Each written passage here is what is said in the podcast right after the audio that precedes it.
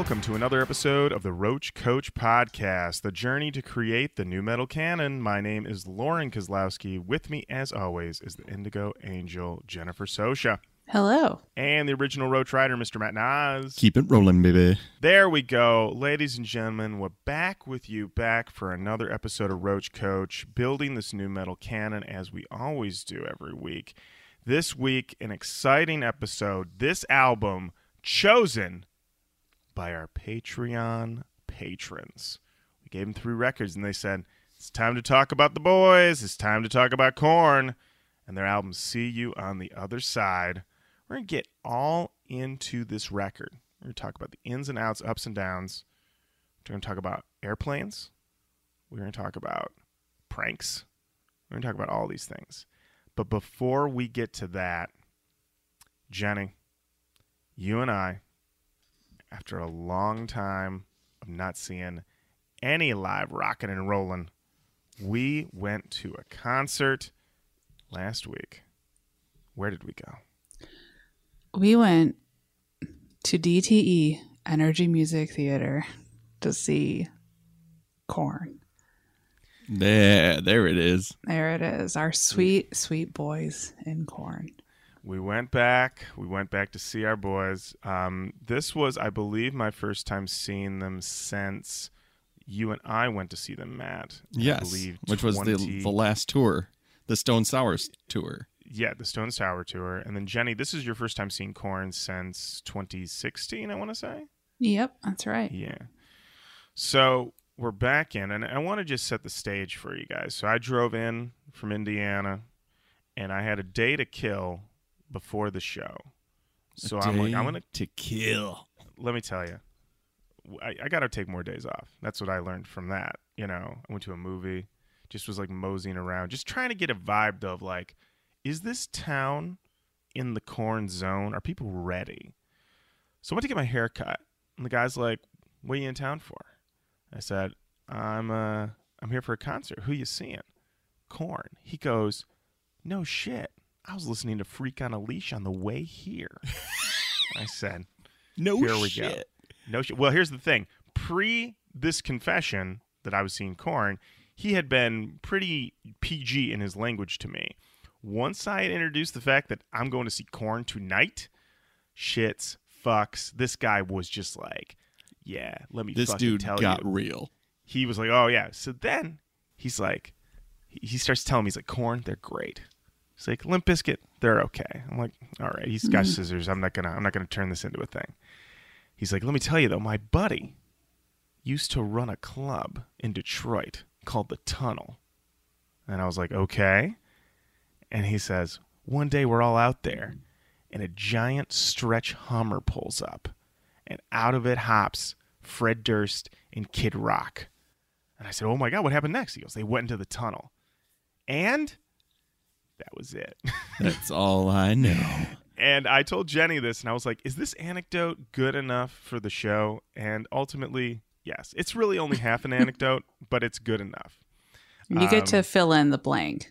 I mean, some- you some- get to hear that somewhere in the late '90s, Kid Rock, Fred Durst, Stretched Hummer, and a club. It's everything that you think it is.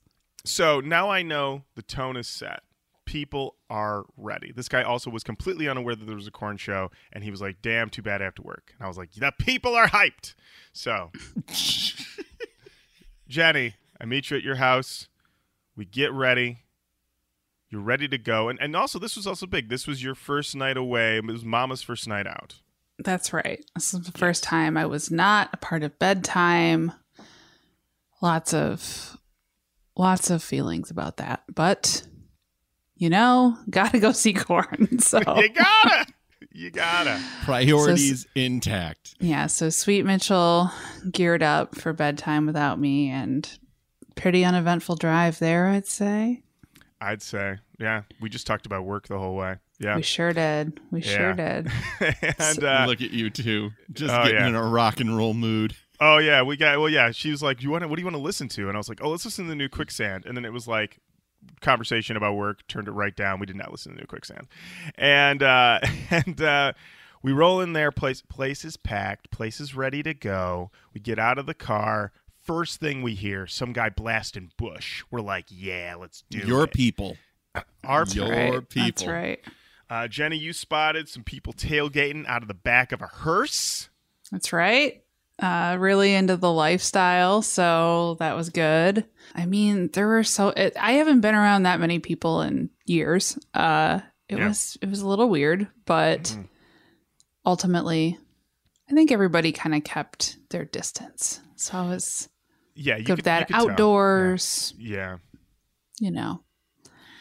But when we rolled up, I gotta say, Staind was playing. Staind was playing. We get in, and the decision was made. It's time to go get the fries. Yes. That was the first Yes. first order of business Yes. was to get some fries. So questions answered. Fries oh. received. well, Matt, we've got some twists for you. Oh no. this quest for fries. No twists. We roll up, and we look at the menu, and it just Don't- says Don't don't don't do this to me, says DTE. it says it says veggie shredded fries seasoned. And we're like wait what is this? And we said are these the only fries you have? And they said yes. So jenny and i looked at each other. And jenny you said let's just do it. Let's just see what this is. So we ordered these new seasoned fries and then jenny you said i would like a burger as well I And did say that. all hell broke loose because they didn't know what to do when Jenny decided. Oh my to- god! They just- took away the basket of fries, and I was like, "No, no, no, no, no, no! We need the fries. I just We need were a like, "Give us burger the fries too." back. No, they were just like, like- no, no, no, no, no, we got it. They they took the. We were like, why are the fries gone? It was insane. We were like, what happened? Eventually, and I want everybody to relax. Eventually, they gave us the fries and a burger. okay. We take the fries and burger over. We get some ketchup. We taste the fries, Jenny. The seasoning only enhanced the goodness of the fries. Now They're here's, so fries good. here's my even question. better. Here's my question because you used the word veggie, but I would consider a potato a vegetable. I'm just telling you how it's labeled over at the DTE Energy Music Theater. All right. Were they vegetable, mig- like sweet potato and regular potato, or were they just fries? They appeared to be fries with like a garlic parm situation going on. I'm in. I'm in. I'm upset even more that I missed this. They were Yeah. so good. They were so good, in fact, that we went back for a second order. You doubled down on these fries. Oh yeah. We double fried it. And then I went, and the thing is that now we were professionals and we were experienced people. So we walked up and we said, I would like a burger with some fries. And they immediately knew what to do at that point. No curveballs at that point. And, uh, and then I housed a burger. All while this is going on, we can hear Staind rocking. And from our side area, like we cannot see the stage, we can only hear it. It sounds like Staind is crushing. Yeah, they Hot sounded riffs. they sounded great. Really? hot hot riffs, big screams, big growls. We were like, wow, Staind is doing the damn thing. A group of four dudes, probably like in their late 40s, early 50s, stood in a circle, cracked open Bud Lights, and one of they all cheers, and one of the dudes said, "Let's do this, boys!" Oh. and it really set me right into like remembering why I love going to shows at DTE. Just Let's do take- this, boy. let's no do this, irony. boys. No irony. No. Fully serious. Mm, fully chef's serious, kiss. truly just I mean, whatever. They It's had a great time. Year, Jen. It it's was their time. It's their year. 100%. Yeah. Wives are at home. Let's do this, boys. Uh just really made my heart grow 10 sizes. So, loved it. Amazing. So we uh we house the fries. We um we we talk some shop about the pod. We are people watching. Jenny, what was final count on machine shop tees and tanks and hoodies? I think we got up to five. Yeah, five in the machine shop, two Venoms, the char- the comic book character, and uh, one Harley Quinn Nice. uh, was our count. Jenny, what was your take on the the hotties to naughties? I'm going to say we were heavily naughty. I'm including myself in this. Can we say middies? Hotties, naughties, middies. Middies. Probably midi. Generally uh, midi, midi to uh. naughty. We and the reason I know this is true is because when there was a hottie, we were like, "Whoa!" yeah, yeah. And anytime there was a hottie, anytime there was a hottie, the vibe around the hottie was, I am not here for this. I am here because this man brought me. All right. So we are in the midst of all this. We consume our fries. We love it all. And I said, let's head up that hill. Let's go see what's going on with these boys. And Staind are rocking. They're also peppering in to their set um, some uh, some some of their slow boys. And every time they do one of their slow mid tempo boys, audience flips out. This audience was hyped for the mid tempo boys. Hyped, which all in this setting sound exactly the same. Um, and so we get up there and we get a view of the stage. And as I said, the band sounds like they are rocking. Aaron Lewis, lead singer of Staind, he is, I would say, moseying around the stage. He has his arm crossed around his chest while he holds the microphone up to his mouth. And he's doing the screams, he's doing the yells, but his body language is of someone waiting in line at the DMV. he's also wearing readers. Um, and he's got on a defund the media t-shirt and an impeach Biden hat. And we were like, okay. And then it was uh it was a real check cashing look, I will say. Jenny. I very much agree. He seemed like he was doing. I don't, Lorin and I had a lot of stories we were telling each other and ourselves about why this might be, but it sort of seems like maybe the rest of his band told him like to cool out the stage banter after a few times he has spoken his mind, I guess, and uh he had like a real yeah check cashing slight like on the petulant side a little bit. Just like well i'm not gonna say anything but you'll know what i think type of shit. Um and Right, because i disagree vibe. with him i hate it you know? Uh i don't know whatever. I don't like Staind anyway so it was just like I was like, well, I'm not wrong about this. We can see this man is totally just, I don't know. It was whatever. Fucking Staind. Who cares? And uh and so yeah, so they were I mean, they sounded good. They did Well- sound good. They sounded good. They were rocking. They played a lot of the heavy stuff. Um, they played so the the last two songs of the set. They played "It's Been a While," of course. Place goes bananas. Jenny, you had to leave.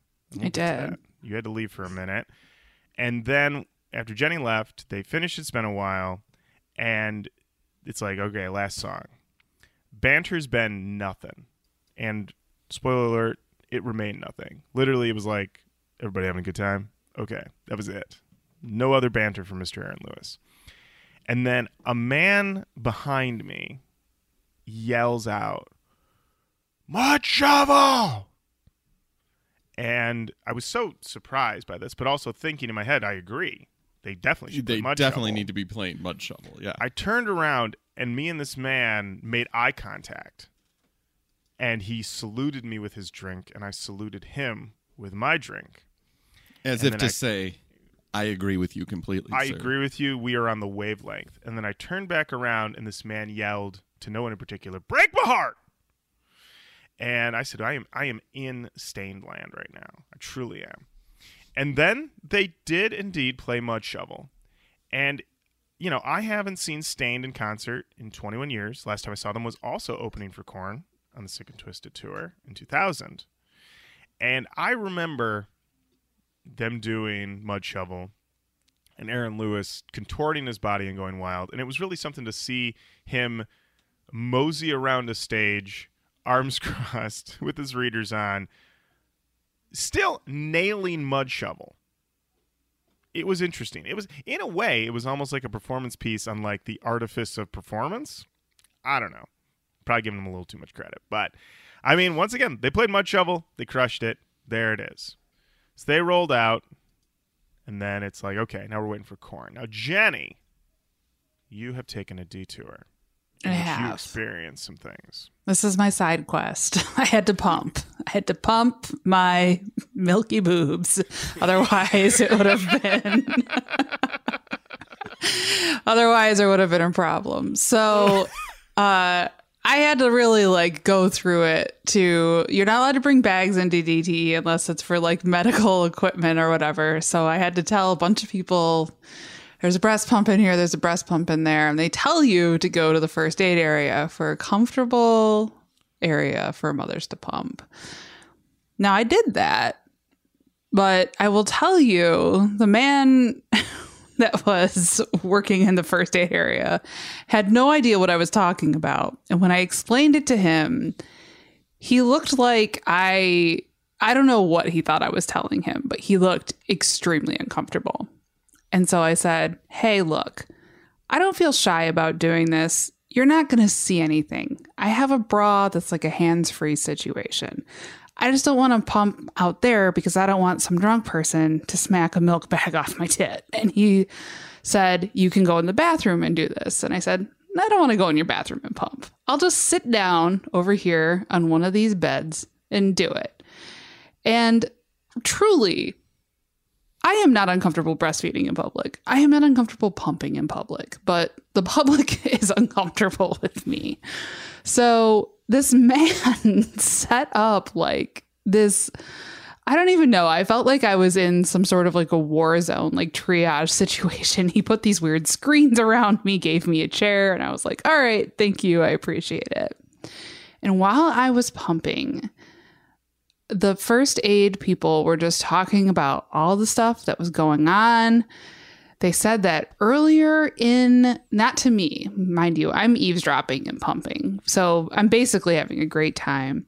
And they said that earlier in the day, a girl had fallen down, or a woman, I suppose, had fallen down, broken her leg. Boyfriend's with her, comes to first aid, says, I fucking paid for these concert tickets. I'm seeing this show. We came all the way out here. So, girlfriend goes to the hospital somewhere at DTE. That boyfriend was walking around. Probably not a boyfriend anymore, I would say at that point. And then uh Staind end. So the whole time I'm pumping, I'm listening to Mudshovel, by the way, which was like a like distant Aaron Lewis Mudshovel. It was very surreal moment. But uh the guy working there says, Got 35 minutes. This is the problem. This is where they get into trouble. Korn doesn't come on till 9:15. They got 35 minutes in between. So to my delight, I was able to text Lorin the Korn start time. But he said that this is where everything goes south. Everyone's drunk.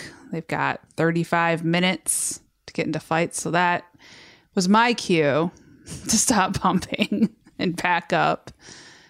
And then I went and got a lemonade. So Phew. that's my exciting story about pumping a TT.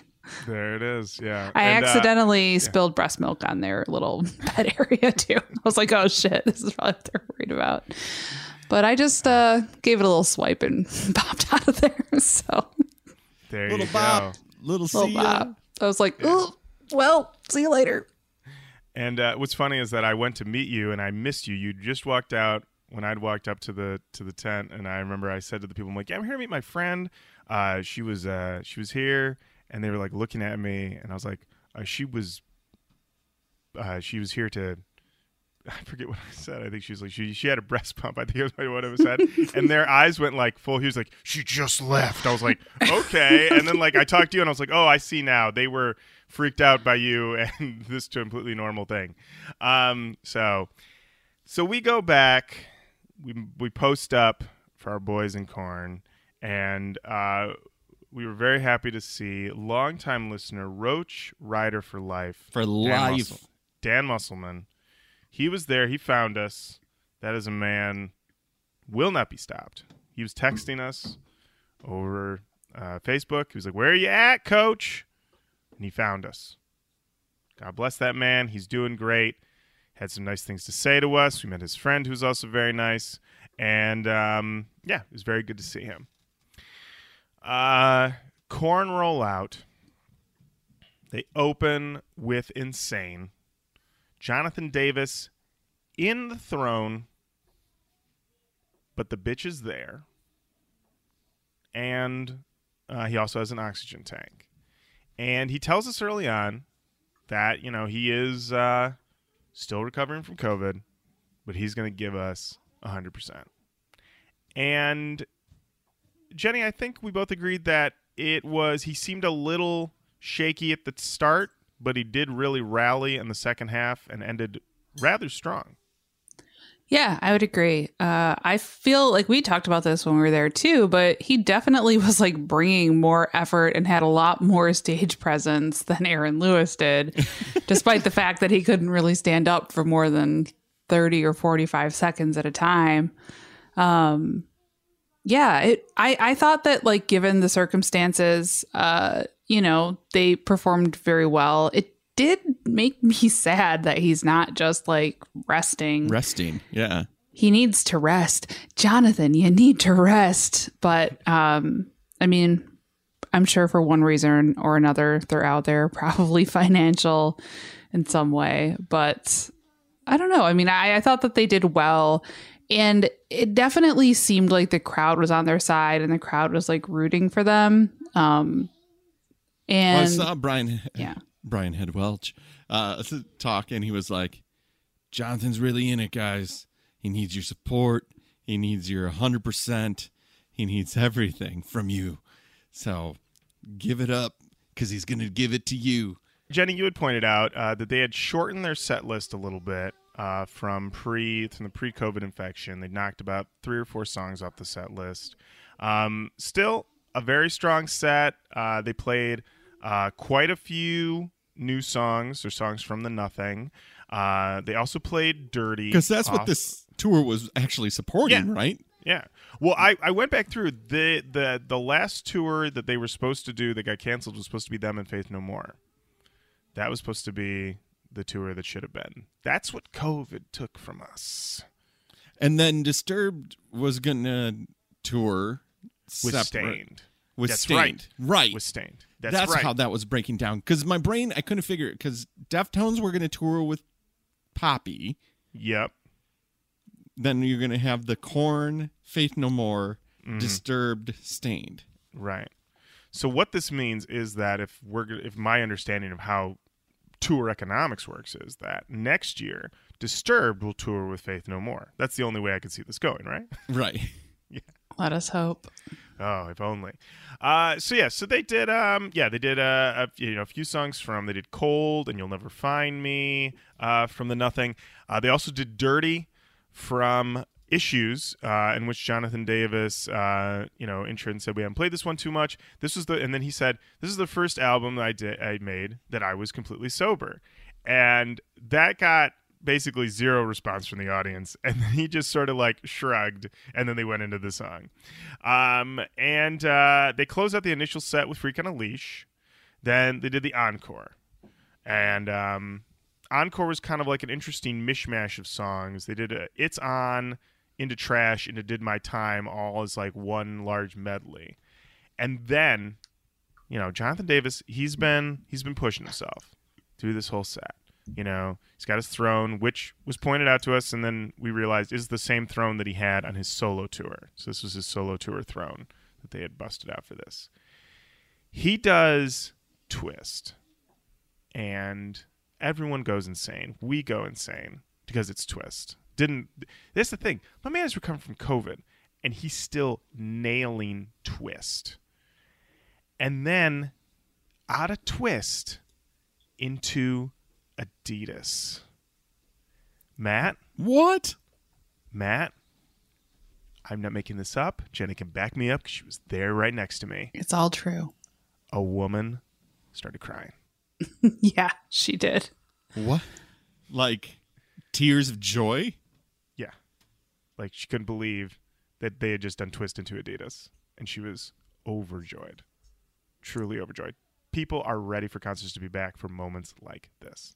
Yeah, that was very pure moment. She looked so happy, and I felt very happy for her.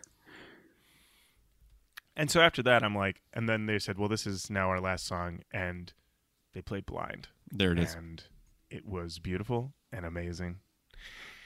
And uh, and that was the show, and uh, and then we slowly made our way out, and we got into the car, and yes, everybody, Jenny queued up razor blade suitcase, and we rolled on out of the venue and drove on home to those sweet strains of Gavin and the boys another successful trip to DTE. Concerts are back, cornerback, Staind, are making sure them checks are clearing. And uh, if you have a chance, check out the boys at a venue near you. Jenny, any any final thoughts on our on, on not just uh, Korn but also first trip back to to live music? You know, it was everything I remembered and then some. Some things I forgot. I witnessed a woman wash her hands, and when there wasn't any paper towel left in the paper towel dispenser, she reached her hand right in the garbage and pulled out a paper towel to use to dry her hands. And I said, You know what? I've never seen anybody do that in my entire life. And society's back, baby. it, it really is. But it was fun. It was like uh, I missed it. I did Mm-hmm. miss it. Um, you know what, Jenny? We we are forgetting one other crucial moment. One of the big highlights. Oh, of the the young man. the young man. yes. So if you have uh, been to a rock and roll show, you'll know that posted out front as you wait to get in through security, there's going to be some booths and some tents set up for your local rock radio station. There's only one booth set up outside Korn this year, and it was for the Riff 101.1. There was one man, one young man there. He was manning it by himself. He was blasting the riff. I don't remember what classic rock song was playing when we walked by, but it was just one guy. I was like, okay, one guy. So later, a couple hours later, we're in the show, and here he comes. He stayed at the show. He's got his press lanyard on, and he walks by us. And written on the back of his shirt, which is an official WRIF morning show shirt, is the word Jenny. It's just penis. Now, I don't know. I don't know that this will translate necessarily into a story that you tell, but you know how sometimes you see something at the same time as your friend and you just make eye contact and without a word start laughing. That was the experience of this guy was just walking up like he was like the fucking shit with his Dave and Chuck the Freak shirt on, which was making me laugh anyway. So of course I turned to watch him walk by. And that was when Lorin and I both saw the penis thing and just the energy was so mismatched. Made eye contact and it was just a just a beautiful little moment. Beautiful little moment there. On the Truly road coach, the road coach field trip. Mhm. Loved it. Loved it. It was uh, it was amazing. It was amazing. I mean, yeah, it is the mix of his confidence in his walk with his dangling lanyard combined with the fact that he I mean, it's it was big on his back. That's Like, their was- that's their thing. That's like their joke, I think. Oh yeah, yeah. That's a Dave and Chuck the Freak thing. they yell the word penis. Okay. I I mean, mean, all right, morning radio. it's Friday, baby. bitches. I mean, It's Friday, bitches. yeah. Okay. I all cannot right. believe you have been able to dodge Dave and Chuck the Freak. Matt, stuff. listen, I'm here in the middle of nowhere, Indiana, and every now and again I think, oh, I need to get back to civilization. And then I find out about the incredible catchphrase, it's Friday, bitches, and penis. And I think, you know what, maybe it is all right out here in the cornfields. so, It's true. We are a lot more highbrow than that. Mm, yes, Right. we are way more highbrow. Way more highbrow. Right. Way I more believe, I believe, Matt, you uh, had said that there's going to be some Patreon offers uh, for what? Uh, nuts and butts or something like that? That's right? exactly Nuts right. and butt. That's exactly right. Uh, so that was our trip out to see Korn. It was a blast, and um, we're concerts are back, you guys. I mean, obviously, get vaccinated, keep masking up, but uh, concerts they're back, whether you want them or not. True, true. And now it's time to talk about the album of the week. See you on the other side by Korn. It's all Korn in this app. Jenny, when did this album come out? This album was released on December 6th, 2005. Wow, that is a uh, come down record. Indeed is a come down record. Jenny, history with See You on the Other Side.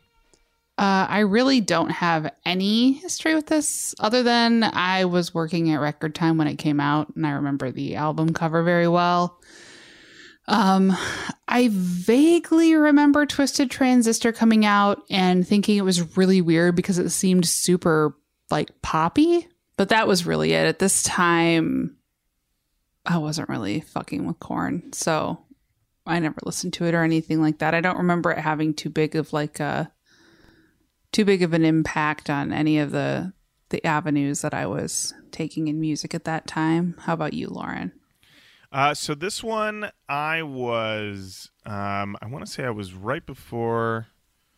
Um, oh, this was right at the tail end of um, when I was in broadcasting school, and I was pretty deep into a lot of indie and dance rock at the time. You know, Bloc Party, Death from Above. I mean, this is like Arcade Fire time. I'm like very deep in that stuff, but I remember. I was still I still had a toe dipping in the whole Korn world.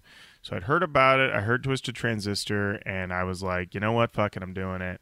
I'm going to Best Buy day of, and I'm getting that mega digipack deluxe edition, which I have here in front of me. Wow, the Picked it up. one. I got it, baby. I picked this bad boy up. I don't know how much I spent on it, but it was Best Buy, so probably was less than it should have been. Uh, and uh, and I remember thinking it was all right.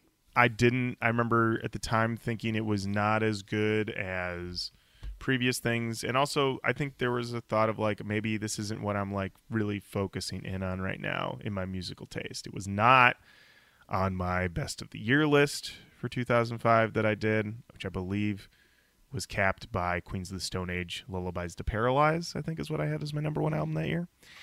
And uh, so yeah, so it was uh, I was aware of it. certainly bought the uh, bought the digipack and everything. Um, but I mean I did not, you know, go to see Korn live or anything like that. And uh, yeah, that was that was basically, you know, um, my my experience with it. Matt, 2005, the possibility of me listening to a Korn record is nil. Uh, but everybody will be very happy to hear that I was super on brand listening to Sufjan Stevens' Come On Field, Illinois. there it is. There it is. Very on brand. Plus, late registration came out in 2005. Mhm, That's right. Mhm, And um, yeah.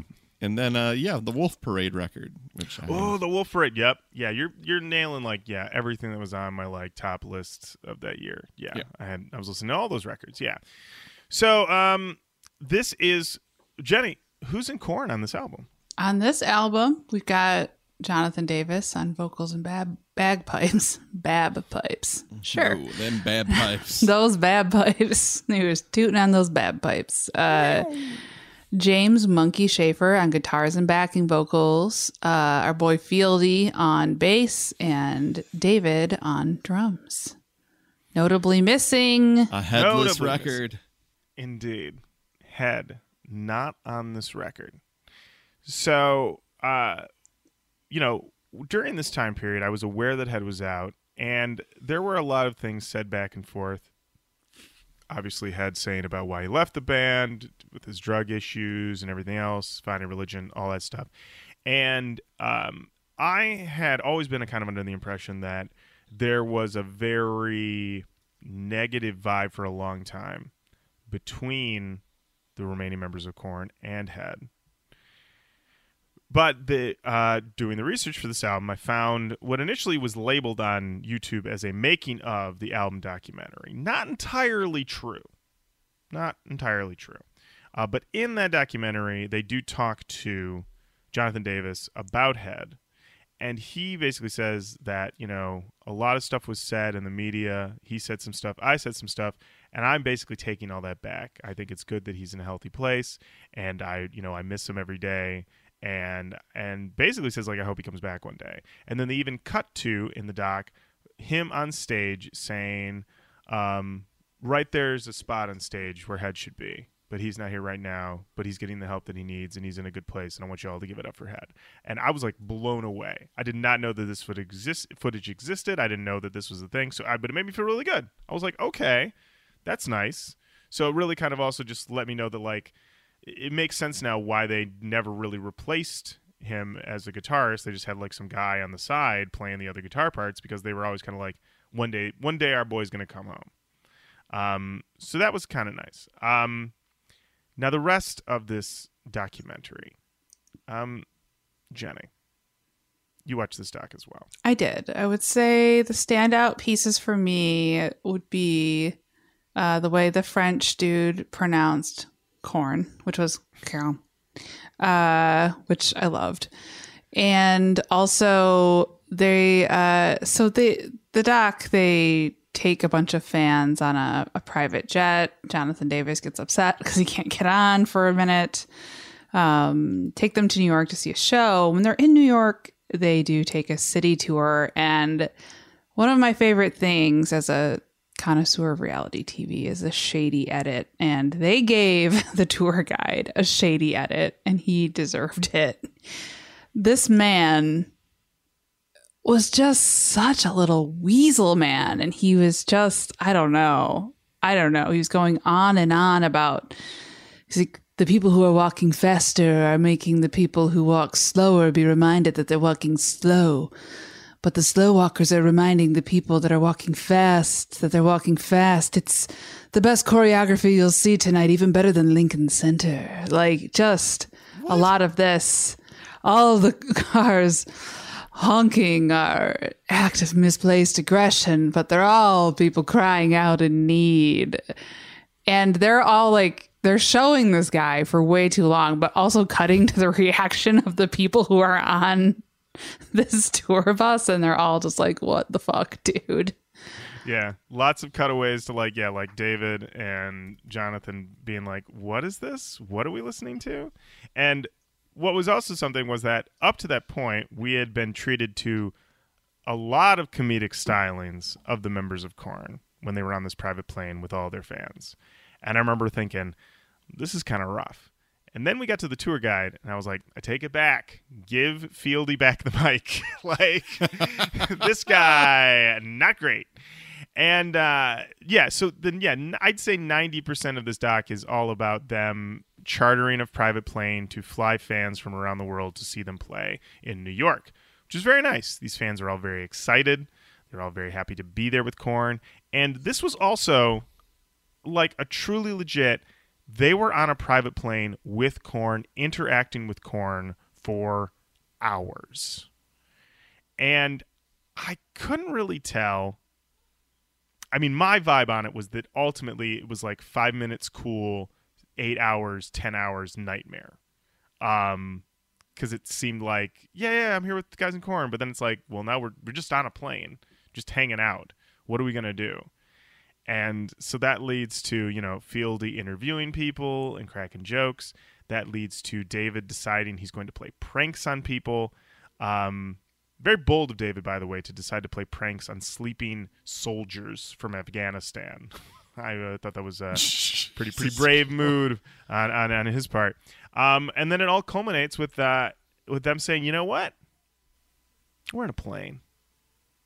let's hook up these amps and let's rock out. And so Korn indeed played some songs on a plane. Jenny, what did you think about this part?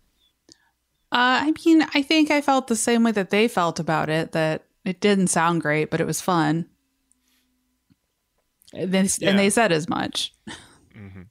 Yeah, they did. Uh, they did here to stay, and Jonathan Davis was basically just sort of like tucked in a corner, just like couldn't move at all, and but still largely nailing the uh, the vocal.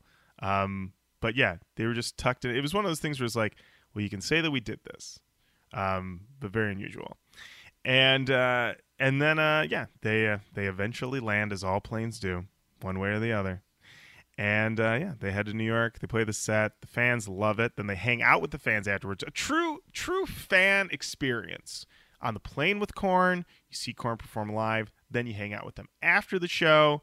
Truly men of the people. Very generous. All good vibes. I gotta say, like, it was pretty clear that the alcohol was flowing, but it seemed like everybody was largely on their best behavior. I would agree with that. Yeah. And uh, and at the very end of the doc, we got about five minutes talking about the making of the record, and um, which kind of ties into the head comments where they basically say that they were kind of at a loss when he left the band and they didn't know what to do, and they were also at the end of their contract with their former label, so they jumped to a new label, and they felt like, yeah, let's get a little wild, let's start working with some different people, we can do whatever we want. Let's do it. Let's make it happen. Which leads to who our producers on this record are jenny Our producers here, we've got Jonathan Davis, Atticus Ross, and the produ- the production team, The Matrix. Wow. so they called in uh, the matrix and atticus ross. The matrix uh, most famously known as the producers behind avril lavigne's breakthrough record let go. We all know the hits on there. You guys Sk8er Boi complicated i'm with you mega hits and uh, also they did the very controversial Liz Phair uh, solo record which i think is good but some people hate and uh, so they decided to work with uh, with them and also Atticus Ross, who is I most famously now. I don't know if he was at the time. Most famously now, he's one half of Nine Inch Nails. So not the worst pedigree, and you know certainly uh, one way to go to kind of shake things up. And uh, when you go through um, the credits for the album, uh, the Matrix have a co-writing credit on every single song. So they were heavily involved um, in the making of this record. They weren't Rick Rubining it. No siree. I think, I mean, it's, um, oh, Jenny, genre tags. Genre tags on this record nu metal and industrial metal. Oh wow. Okay. Yeah. And uh, I, I guess we should mention this. So, Korn had a record deal with Sony BMG. It ended. They partnered with EMI and signed to Virgin, and they had an innovative agree- arrangement where Virgin paid Korn 25 million in exchange for a share in the profits of See You on the Other Side and the next album, including tours and merchandising. And Virgin also received a 30% stake in the band's licensing, ticket sales, and other revenue sources which I recall at the time was considered a pretty wild contract. Um, I don't know. I think this is still pre a 360 deal, uh, which I believe is now largely considered to be something you should never do. Unless there's anything else we need to talk about. Oh, this album sold 220,000 copies in its first week, debuting and peaking at number three on the Billboard 200, but it managed to stay on the chart for 34 consecutive weeks. 1.2 million copies sold in the United States of America, and Ultimate Guitar Archive had it on their top 10 list of albums from 2005, coming in at number two. Wow. Wow. Wow, wow, wow. Well, we better listen to this. Let's do yes. Yeah, it's probably time. It's probably time. All right. The first track on this record Twisted Transistor.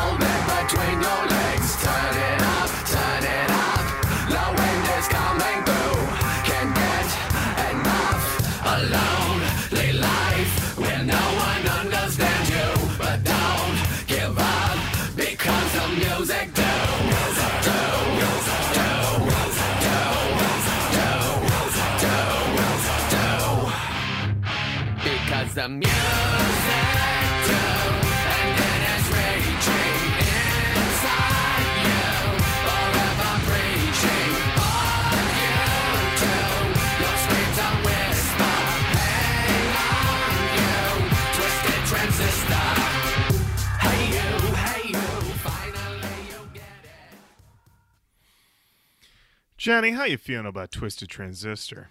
I mean, what a what a departure from what we know these boys to do.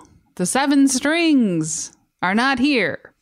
No, Korn's signature sound not here for this. here. Um I don't know. I mean, it's very catchy. The hook is strong. Um the I don't the music do thing really drives me nuts. Um but you know, I it's a shock. It's a shock to hear, but it seems like a pretty good pop rock song. What do you think, Lorin? You know what? At the time, I remember thinking this isn't very heavy, and what are we doing? But it makes sense for the longevity of the band because you've got to, yeah, at a certain point, if you're going to be a band that is going to be able to pack, say, DTE Energy Music Theater in 2021, more than 20 years into your career, you've got to have something that isn't all just these mega crushers. And this, honestly, I think threads the needle pretty well. It's a weird song in a lot of ways because it seems to be a. I mean, it has things about it that have the, the sort of weird sexual angle that Korn has in a lot of songs, but also it seems to be about the radio and the power of music in a weird way Power of music. the power of music, as Jenny says, the music do part, you know? And she says six times, according to songmeanings.com, music do, music do, music do. You know, just getting it in there. It's the power, the power of music, Matt. You I know it. you. I You know the it. power of music. You know it. Um, I wrote in my notes that um, this is a little funky. Mm-hmm. a little funky, just a little bit. But it has some crunch, but it is also easily the slickest song you've ever heard from Korn. There's some edges that have been sanded off, but I'm into it. It's a funky poppy start. Matt, I was like, yeah, this is a straight ahead rocker. Doesn't have a signature Korn song sound beyond Jonathan Davis. I'm like, you can't, I can't Right. hear Jonathan Davis and not be like, it's Korn. So even in his solo stuff, I'm like, oh, it's Jonathan Davis uh, from Korn. Um, you know what I mean? But yeah, um, definitely setting a tone. It's a little bit different this time, but we all know it's a little bit different because again, it's a headless record. very true. Um, there's a music video for this song, and I had honestly forgotten all about it. And watching it again, I was like, 2005. What a time to be alive. Jenny, what did you make of this video? So this video uh basically was like a spinal tap take like take off, send off, whatever you call it. Uh notably absent the members of Korn, but they were portrayed by some of the very popular rappers at the time. Jonathan Davis was portrayed by Lil Jon, uh, Fieldy portrayed by Xzibit, David uh, portrayed by another David, David Banner, and Snoop Dogg as Munky. I guess they were in it. I, I am mistaken about that. They were from the label. Uh, but yeah, it's basically like making fun of the music industry at the time. Um, we even get a little bit of poking fun at Rick Rubin, which I enjoyed. Oh, I, I that was I was like, ooh, uh, look at that. That was that was a nice little jab. Yeah. But it seems like they had a great idea for a video, which was we're not doing anything really. and I was like, ooh, good idea. I like that for you, Korn. It felt very of the time. Very of the time. Yeah, it's uh it's an unusual video. Um there's two different versions. There's just a version where it's yeah, all these rappers pretending to be Korn, rocking out, and then there's a longer, more spinal tappy version with um, little comedic bits in it and uh, a British tour manager who doesn't know what to do. And of course, um, I have to say, of everybody in it, I would say Lil Jon does the most consistent performance um, and I think does the most to like model himself around Jonathan Davis. But physicality wise, Xzibit as Fieldy really throwing himself into it um, because he just keeps vomiting the whole time. Um, just yeah, constant vomiting from. That's what you get from X to the Z. Yeah. Um, and Snoop Dogg was unusual because Snoop Dogg is, um, I mean, definitely now is one of the most chill and laid back people, I don't know, in entertainment. And he is portraying Munky as basically like an unhinged anger freak, showing the range, I guess. But it was weird to see such an aggressive Snoop. True, true. Yeah. Songmeanings.com, no surprise, back in action for Korn on this one. Most of the comments for this album are about how you idiots put the wrong lyrics up. This is uh, a running theme through most of the songs um, that uh, they uh, had. Yeah, that whoever did this did it wrong. But there were a couple good comments. Uh, this one from Hexagram who said this song is brilliant. I don't know what a lot of you crazies are talking about. Korn sold out. Shit, you guys. Can a band evolve its sound and expression while having to be accused of selling out? I love every single one of Korn's songs, from the earliest demo all the way up to this fantastic new single, Twisted Transistor. That's because their music has helped me through the trial of my life, so I will forever be in debt to them. I can't wait to hear the rest of See You on the Other Side. With Hypocrite and Twisted Transistor, I think we're all for the Korn album of all times. You guys, this is a very passionate post, but it has the tinge of being a plant. It certainly Ooh. does. It certainly does. Um, You hate to hear that. I, I hate to bring it up, but there is just something about the fact that they mention upcoming other singles from the album. Uh, there's just a vibe about it. Now, uh, they did get another comment five years later from Trooper132 said, You're right, the song is fucking awesome. Um, and uh, so. it's just it's just the label on the long play. Yeah, the long play. Like, hey, give a little extra juice to to see on the other side. Let's see if we can get, it, get, get those numbers up a little bit again. Head over to song meanings and just Gotta pump them numbs. pump them numbs. um, definitely, definitely. Uh, Jenny, were there any comments that you um liked on that one? I will say there was so much content for us to get into with this record. I barely skimmed song meanings. So no. there wasn't. All right. There wasn't. right. All right. So, uh, all right. Let's uh, let's just keep it on moving. All right, up next we've got politics.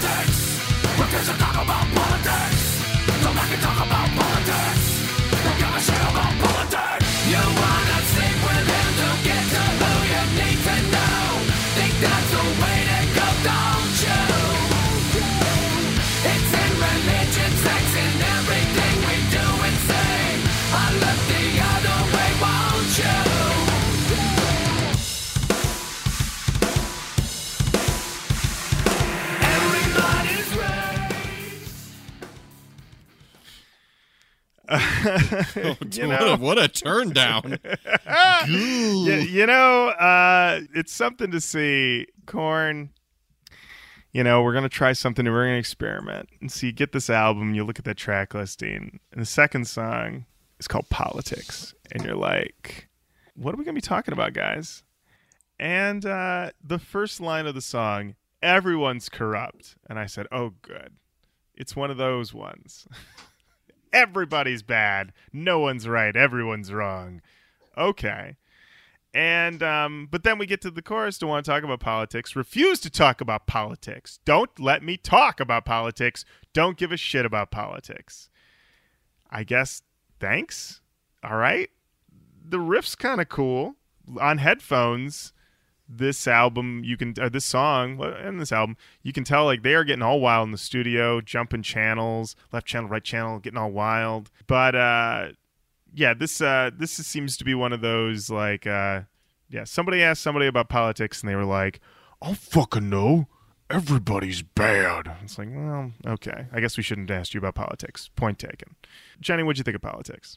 I thought it was all right. It was definitely I don't know, like the the chorus that you recited earlier just made me laugh.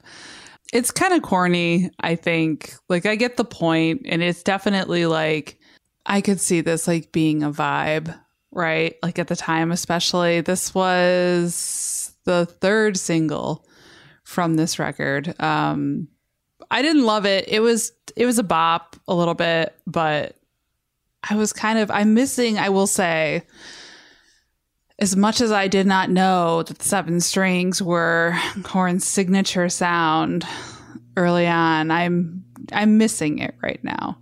I'm missing it. There are moments on it. There's like this grinding part around 218 that I was like, okay, there you go, all right.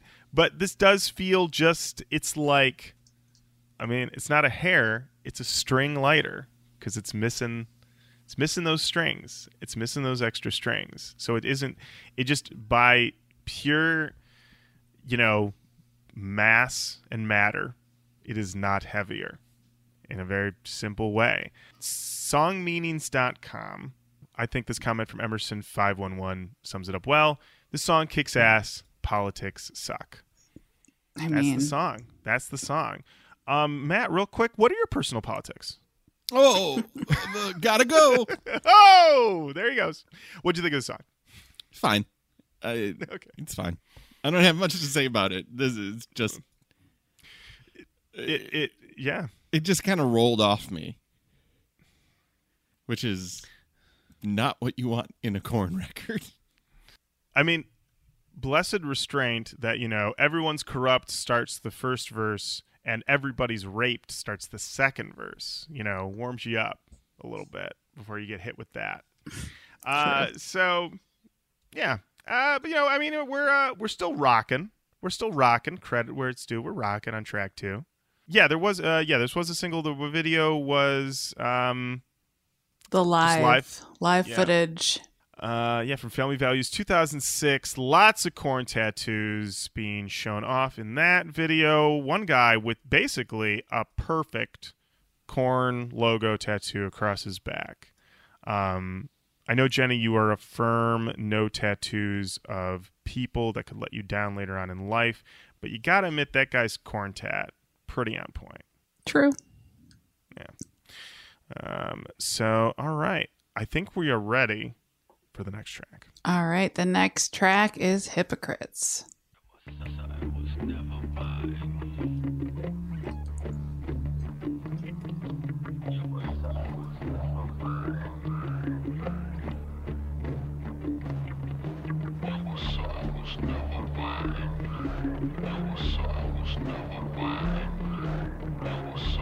never. No, was never.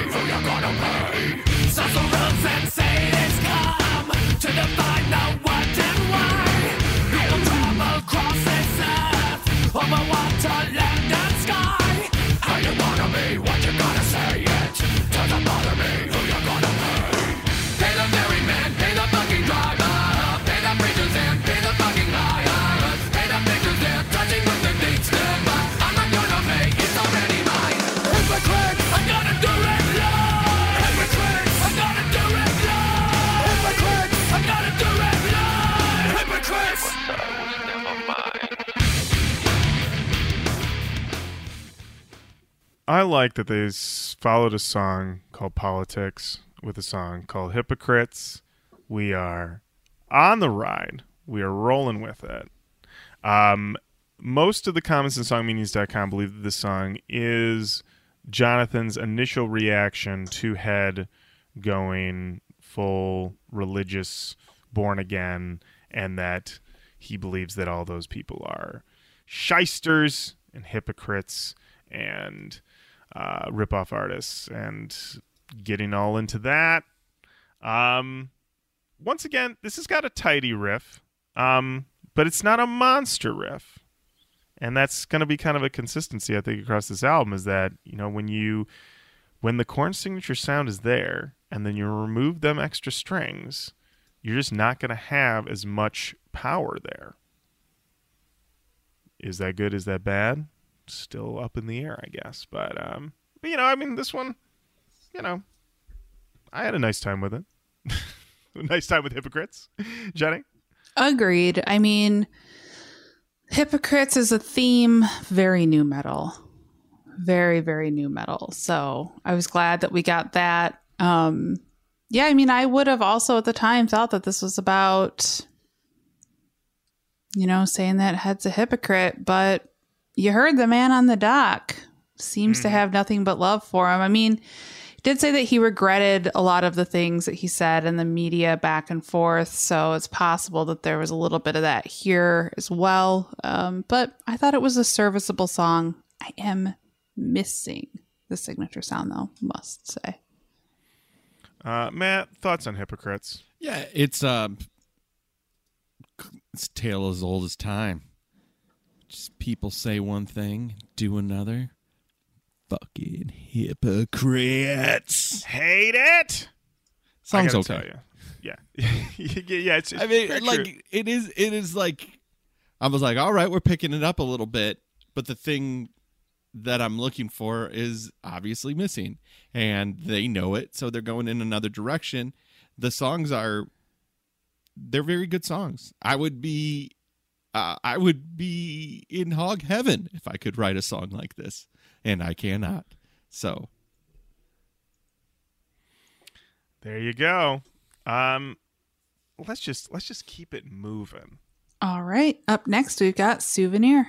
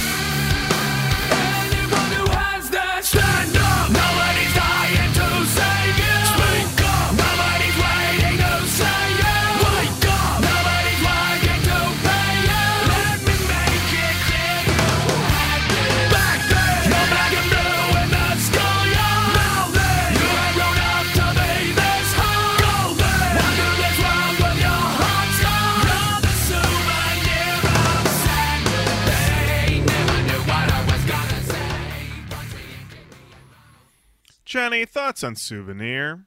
Uh, I think it's about bullying. I think the the souvenir is the deep sense of non-belonging that comes with you. Um, but I actually liked this song more than the other songs that we've heard on this record so far. Uh, I was I was into this. Um, I think it kind of got back to what I expect and want from Korn. Um, so I was I was feeling this one. What do you think? Yeah, I really like this one as well. I like the crunching uh, sound. I like the vocal effects. The guitar sound on this is killer. There's some cool grinding sound on this that I really was into. And once again, this is a Korn. I really do think this is a Korn headphone record. This record on headphones, you're hearing that these boys are getting wild in the studio. This song, I remember in particular, had a bit of a vibe of like, what does this button do? Is this button make things sound sick as fuck? And then Atticus Ross was like, Yep, bro. I got a whole row of sick as fuck buttons. And I liked it. You got some buzzy noises. So this one this one felt like we're Korn, but we're trying, we're experimenting, and in this case, nailing it. And also like a souvenir. I mean, honestly, I feel like they should have really called this song Souvenir of Sadness. I think Souvenir feels like a bit of like a, I we can't call it souvenir of sadness, but I think that's really what they should have done to really nail down the theme of the song. Um, but yeah, I thought this was one of the stronger ones on the record. I very much enjoyed it. Matt, I, I like the song as well. I, it kind of just good tempo, good pace, good aggression. Missing that crunch, that seventh string. I cannot believe that I'm missing that seventh string so much. But Lorin, here's the thing: on all of these Yeah. previous Korn records, yeah, uh huh, the guitar, which normally like a standard guitar has like six strings, five string, six string, something. Yeah, like whatever. right? Yeah.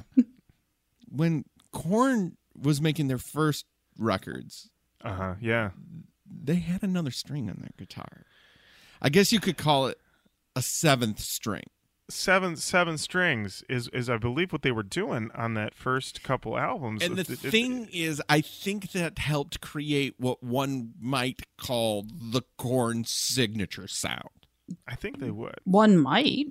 One might. I mean, Jenny, in your experience, and, and you are in, as we've established, well established on the show, you are in a, a heavy string household. That's exactly right. Ernie Ball on speed dial over here. Yeah. So you are, I mean, you're constantly seeing string numbers. I Oh, mean, yeah. seven, six, eight, nine. Um, you know, eh, you know, what is your feeling on on that whole thing? I mean, I would just say I'm missing the seventh string here. You know?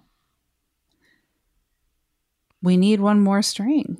I mean, I guess we need seven more strings, really, because, well, we had a total of, what was it? Uh, I guess it's 14? 14 strings? 14 strings, 12 strings. Well, then you add in all the Fieldy strings. I don't know. You know, I mean, it's a lot, of, a lot of, lot of new lot metal strings. math. A lot of nu metal math. Mhm. We need more strings, is what I'm feeling. Yeah, definitely going to need more strings. But this, uh, th- but this one, strong showing from the boys. Strong showing. Um, yeah, Jenny. Oh, I was gonna say up next. Do we have Yes. more? Do we have more I, here? I, I do not have more. okay, up next we got ten or a two way.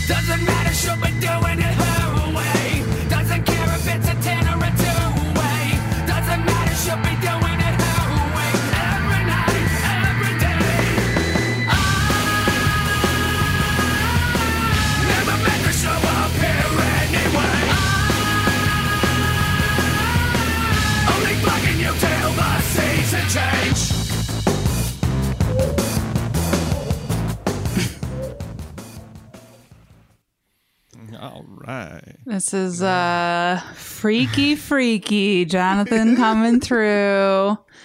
Songs about sex, man. It's about doing it. It's about that girl. She doesn't care if it's a 10 or a two way. All Doesn't right. matter. She'll be doing it her way. You mean Every tell- night- Wait a minute. Is this some broad talk?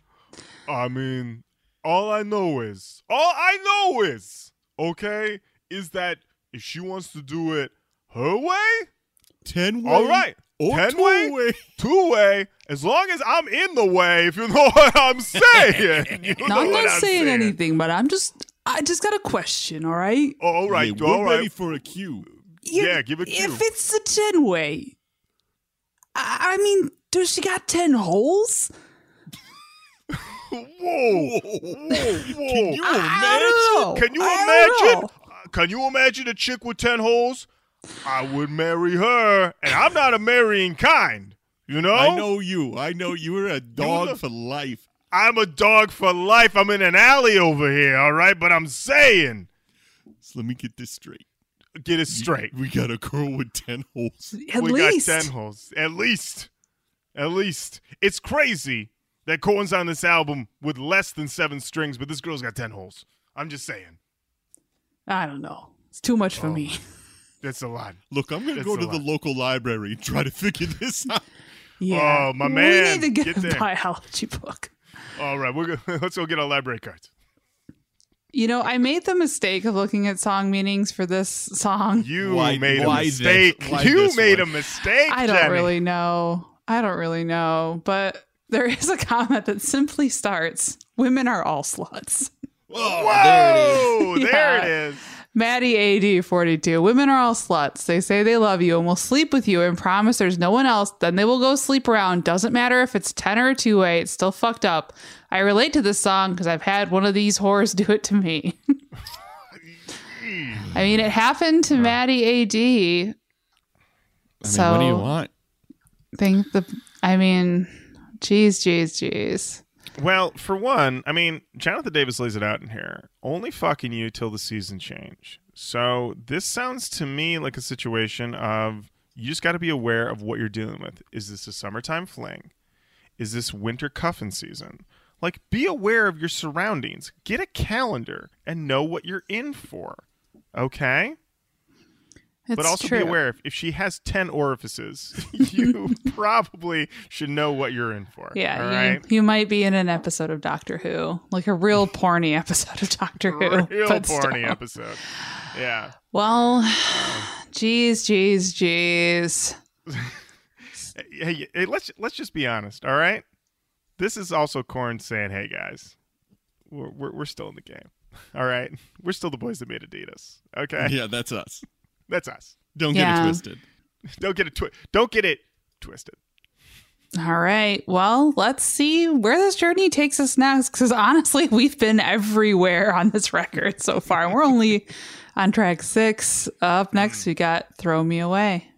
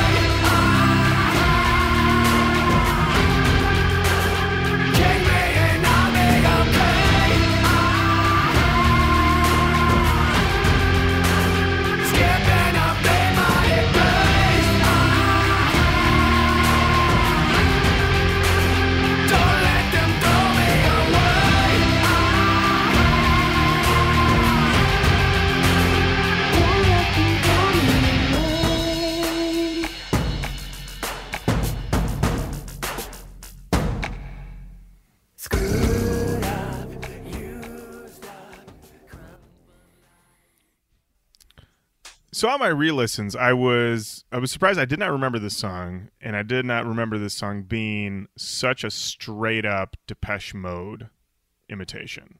I mean, that is this is hundred percent like heavy Depeche Mode. Um, that was surprising. I feel like though they they kind of nail it for what they're going for. Like Korn meets Depeche Mode, it's there. They you know you got some little BB boys in there, and certainly if you're working with somebody like Atticus Ross, he's going to know that arena better than a lot of people. So makes sense for me. Um, and as placement wise for pacing, sure, I'll take this. I was on board for this. Jenny, how'd you feel about this one? Agreed. I'm never mad at a little Depeche Mode, so I was into that. I think you're absolutely right about the pacing. And you know, it's just uh, real emotional dips and dives here. So he's talking about just this relationship. She's doing whatever she wants, and then we get thrown me away. Kind of reminded me of another politics hypocrites sequencing message a little bit. Mm-hmm. Because because ultimately, as we know, Jonathan Davis is uh, is a tender boy. Tender boy. He's a tender boy, and you know, and, you know, because a lot of these guys are tender boys, and that's why they're out here doing what they're doing. So yeah, I mean, once again, this is a very on-brand Korn theme. Um, but I mean, this one, this one, honestly, this could slide in well with Jonathan Davis solo as well. Yeah, the, that, uh, yeah. this Very one much. definitely felt a little more on the solo effort. Love, I mean, it also feels like a light Nine Inch Nails. You Mhm. know, so just would not be surprised that this was the Atticus Ross effort on the album.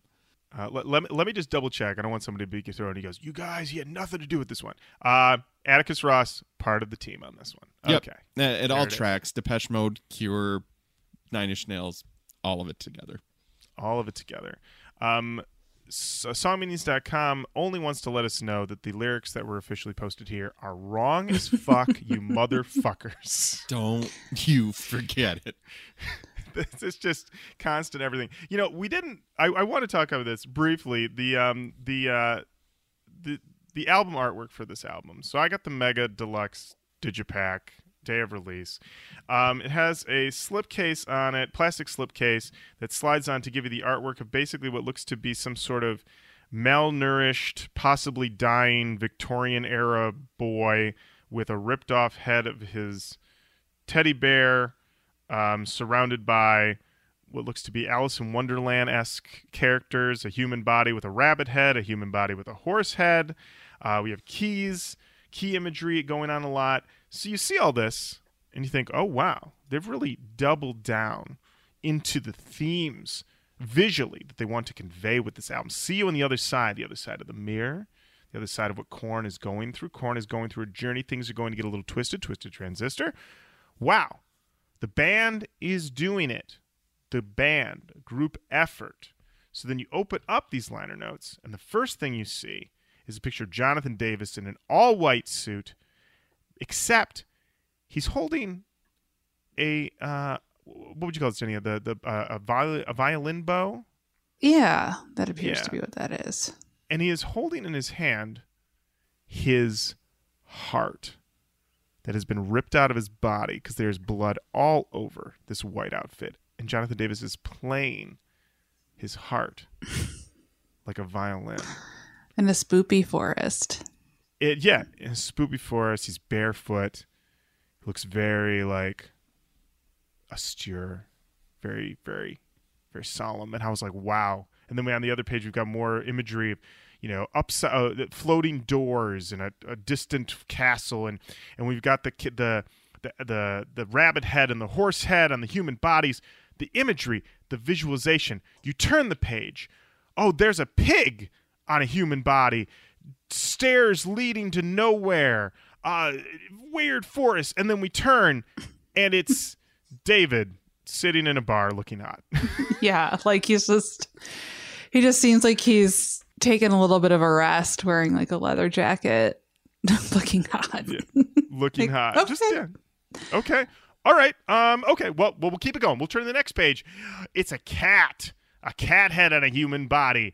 Ooh, creepy floors, very Twin Peaks, leading up to a door, but there's no walls around the door. You can see behind it a forest, a creepy forest, and then a picture. What is this, Jenny? Two monkeys? They're fighting each other, good and evil. One's in a a dark suit, one's in a light suit, and they're I don't know. They got what are those? It's like a it's not a scythe, is it? Yeah, it's a scythe. Yeah, one Oh, yeah. the the yeah um Munky. We should say Munky from the band Korn, not a monkey. Although I could see why you could get confused. A lot of animals going on here. Um, yeah, one Munky is in all black carrying a scythe. The other Munky is in all white carrying a normal knife. And they are both looking like they are about to, to, to slice into each other. They're in what looks to be an older turn of the century room um, with uh, you know old photographs on the wall. Um, you know, looks like it maybe might be an old fashioned flop house. Something's going on here. Very sinister. Also, too, the duality of man. Wow, themes are back. David was just a hiccup. The themes are back. We turn the page. Oh, it's more floating doors, a dark, ominous sky with clouds. It's a lamb's head on a human body in a suit. We turn the page, and it's Fieldy in his house. Yeah, he's crouching. It looks like uh it looks like this could have come from an episode of Cribs.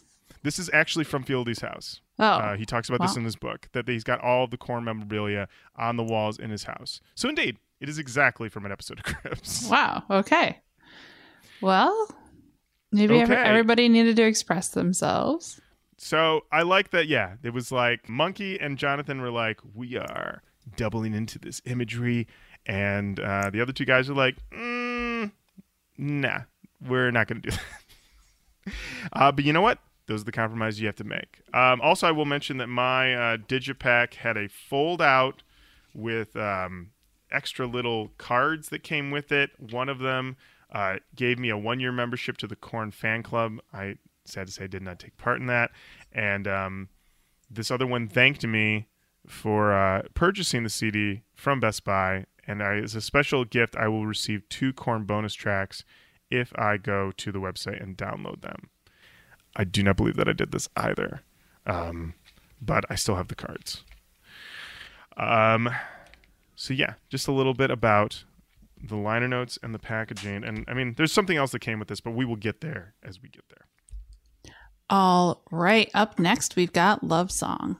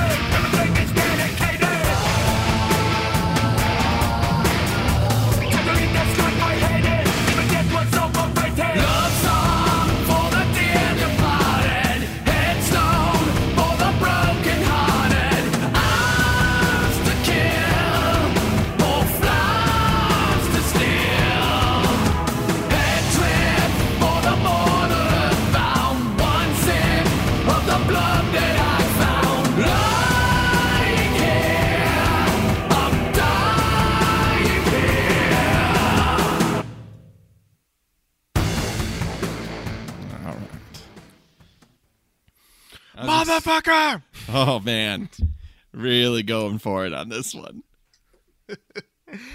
Uh, we've got beeps, we got crunch. This is very industrial. Um, this is, th- I mean, this one is another one that feels very much like Korn is. Let's get out of the comfort zone. We might be down some strings, but we're feeling up in our creativity. and we're going to try some things. So it's a little more industrial. Um, uh, I think that's like with those the yelling of motherfucker and the yelling of son of a bitch is sort of like a gang vocal a little bit, which is an interesting move. I mean, once again, I was I have to say, like all three listens on this record, um, I was I was honestly surprised by how interesting this record was. I did not go into this record with high hopes, and my memory of it was hazy. But um, you know, every song I was like, they were they're you know they're in the studio. They're not they are not phoning it in. Korn, Korn, if anything, was realizing we got something we got to prove. We're down a guy. We got to prove we still got it. We still bring that heat. Still do things that are interesting.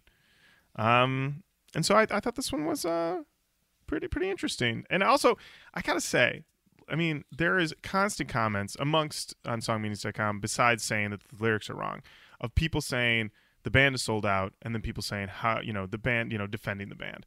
But I'm listening to these songs and I'm like, this does not sound like a band selling out. Maybe this isn't a band who isn't as heavy anymore, but I mean, if this is selling out, then sell out. I mean, you're trying new things and experimenting. This is what you should want a band to do, you know? But I think there are a lot of people that just want the same record every two years.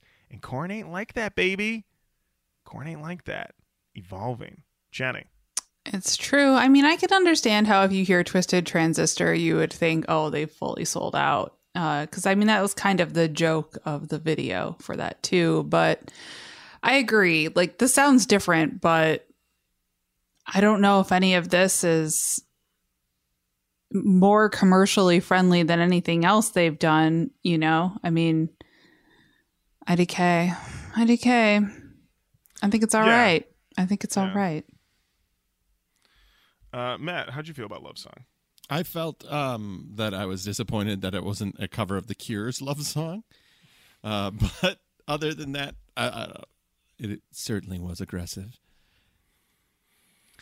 I mean, you know, once 311 dipped their toes in, you know, you just like let them have it. Just let them have it. True. Very true. All right.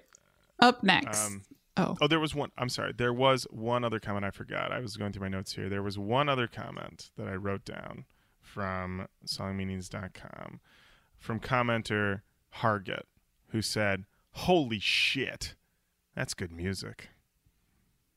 wow. All right. Well, there you go. There you go. All right. Up next, we've got Open Up.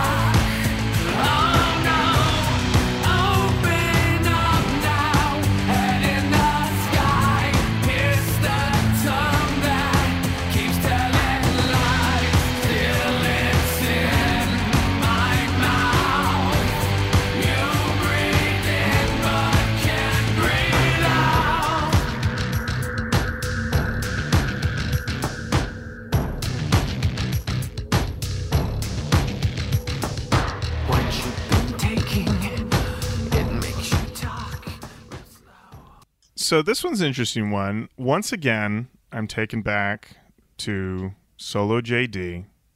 This funky vibe. You know, I'm thought back to when we saw JD live, Jenny, and you know, he was just, you know, grooving around that stage, feeling those melodies. And once again with this, this has got a little bit of like a it's not a rocker.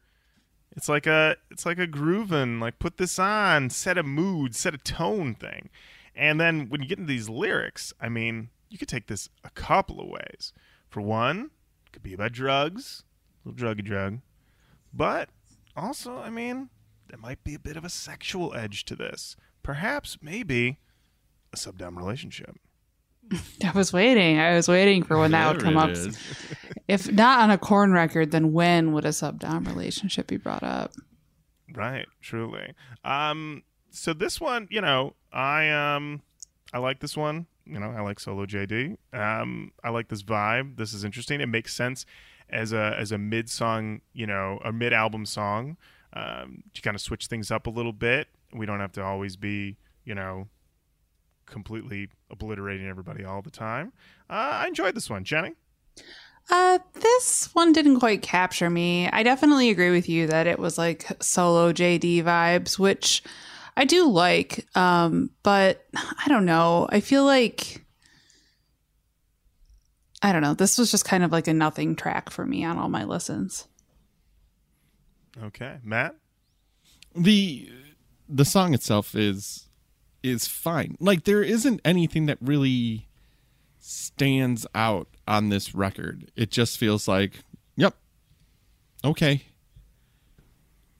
Which is kind of where things were in 2005, I feel. Like you know, like everybody's I mean- kind of taking a knee. Like Well, what's funny is um, review wise, this album did very well for a Korn record. Everybody felt the reviewers felt that this was yeah, a step up after Take a Look in the Mirror. Whatever the gauntlet was, give it five stars out of five. Uh, New York Daily News gave it a favorable review. New York Times gave a favorable review. Um, Rolling Stone three out of five. Q Magazine three and a half out of five.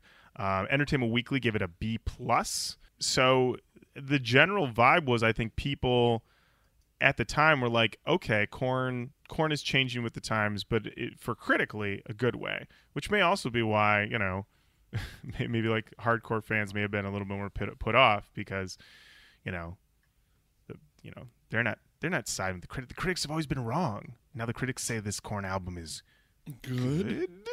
what? You know, your mom's saying, I read in the New York Times the new Korn record's kind of nice. Mom, Shut up, mom, get out of my room. shut up. Matthew, you're 30. Get out of my room.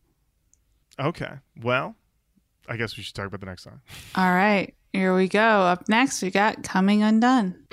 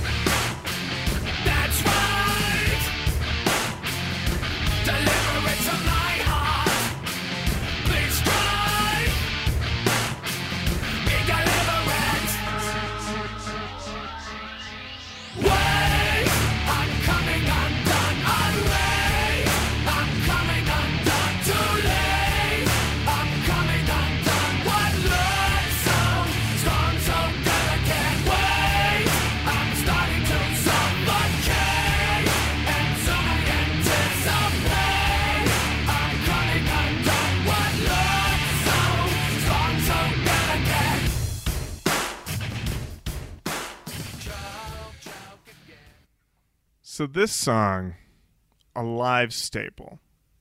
I'm pretty sure every single time we've seen Korn, they have done this song. And when they, they did it, when we saw them last week, and the people were hyped. They love this song. It's a fan favorite. I have always been mixed on this song.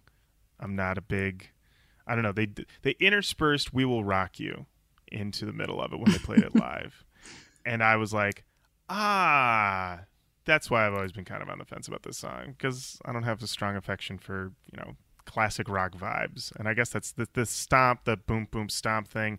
I don't know. Just sounds like a yeah, like a like a high school chant or something like that. So it's never really appealed to me. I don't hate it, but not any sort of thing that I'm like excited about. Jenny, how do you feel about it coming undone? I really like Coming Undone, actually. Um, but I do have an affection for some classic rock vibes. So that's probably where we diverge here. Um, I really like this. I thought the video was cool. Um, Yeah. we had a lot of just performing, and then they, I mean, they come undone. They themselves begin to come undone. And I got to tell you, Korn, when they're making a music video and they've got to act, here anyway, they really came through. They are like, oh no, our bodies are coming apart. What are we going to do? And I appreciated the performances. It's pretty good. Matt, how do you feel about coming undone? I do remember them playing it live, and it it gets the crowd moving. This is it's pretty anthemic, pretty easy. Like you don't even know need to know the words. You just go, "Hey!" You're good. That's always good for a chant along song. Um, yeah, just kind of feels like it's padding out a set list. one comment I have to read from songmeanings.com. Commenter Retribution M85 said, This song was the first music I heard when I came out of a coma caused by a TBI, traumatic brain injury. I was the target of an IED in Afghanistan that introduced my brain to metal. Didn't care much for it either. When I came out of the coma, I had to relearn almost everything how to speak, lost a huge portion of my memories and terrible short term memory, even how to use the restroom. TBIs are considered the hidden injury. We look undamaged. One looks so strong, so delicate. Also, after two years of healing, basically stops. I'm trying to hold it together. Head is lighter than a feather. Looks like I'm not getting better, not getting better. The chronic pain is terrible and never leaves. Pain meds don't, hence head ticking like a bomb. For I wait for death and have been resuscitated seven times. Wow. A lot to unpack there. Lots to go on top. Yeah. First song I heard, and let me tell you more. Incredible. And then someone else says this is a great song for workouts, which I 100% believe. Gotta lift to this one. Yeah. Oh yeah. Oh yeah. Wide range. Wide range of experiences with this song. All right. All right, Jenny, we got to talk about this next one. Let's do it. Up next, we've got Getting Off. Ooh.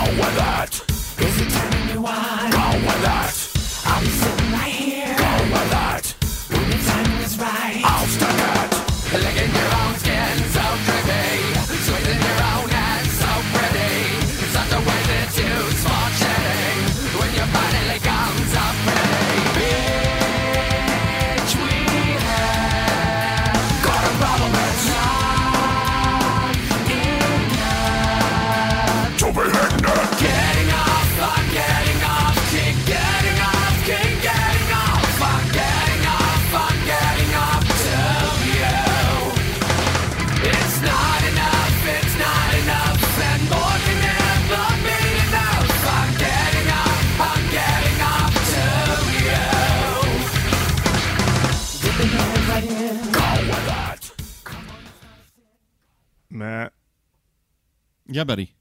we have to go to 228. All right, we're gonna go to 228 then. Here we go.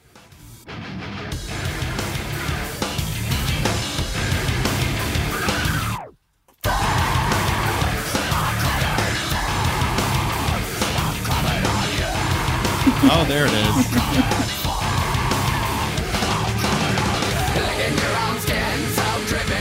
Ah, you know, old skin so drippy. uh, let me tell you, Korn have a lot of sex songs, but this might be the most straightforward and vivid thing they've. Uh, I mean, I remember thinking "Beat It Up Right" off of Untouchables was pretty on the nose, but it was like, I got another one. I got another one for you. Can't get any more vivid than this. Jenny, how'd you feel about getting off? I think I laughed so hard I screamed a little bit at the I'm coming on you part. like it's clear to me that Jonathan Davis is having very different sex than the rest I- of most people. I mean, I don't know about yeah. everybody else, but different than me for sure. uh, the screaming "I'm coming on you" will stay with me. The song was, I mean, whatever, man. Let that flag fly. uh, you know, I gotta say, you know, I, I gotta believe, you know, you know, you call in the Matrix, you call in Atticus Ross, you're working together, you're working with Korn, and then one day Jonathan Davis walks in, he's like, "Here's here's my new one. Here's what I got for you today. It's uh, it's about jizzing all over the place. Uh, me just get in the booth." And the Matrix and Atticus Ross all look at each other like, "Yep, we're working with Korn baby. We're uh, we're definitely." But you know, I don't know. Celebrities, famous people, we don't know that world. Who knows? This might be nothing. This might be nothing at all. Because these are people also, they make a phone call. I need a lady with 10 holes. Give me half an hour. True, Different true. world we can never imagine. Give imagine. me half an hour. Half an hour. What area code are you in? Half an hour, 25 minutes. I'll have it. I, I put in my notes here, question mark, put it on your sex playlist. Now that I've written it down, I think it might be a little too on the nose for a sex playlist. Like if you're already doing it, this is a hat on a hat. I would agree. Yeah. I would agree. Yeah. There is no reason whatsoever to read the comments on songmeanings.com. We just need to keep on moving. All right. Up next, we got Liar.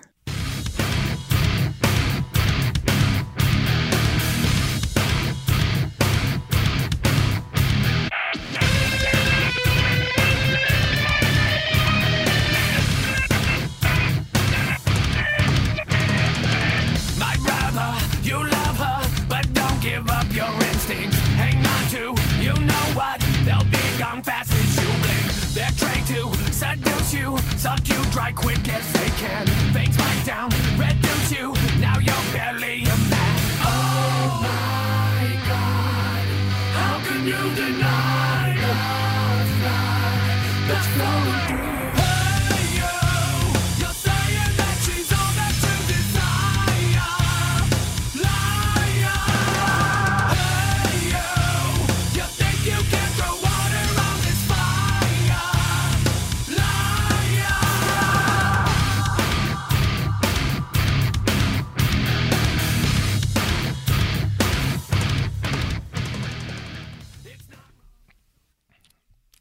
So, once again, you're a Korn fan in 2005. You're hearing Twisted Transistor. You're like, is Korn is Korn going too poppy for me? What are they doing? Are they still the Korn that I know and love? And then you look at the track listing and you see a song called Hypocrites. You see a song called Liar. You're like liars and hypocrites on the same album. Korn's gonna be okay. Then you put on this song and you listen to it and you go, wait, who's the liar here? So then you gotta get them lyrics out. And you start reading the lyrics. And the liar here, and I mean, I've been thinking about this album more than I think most people may have ever.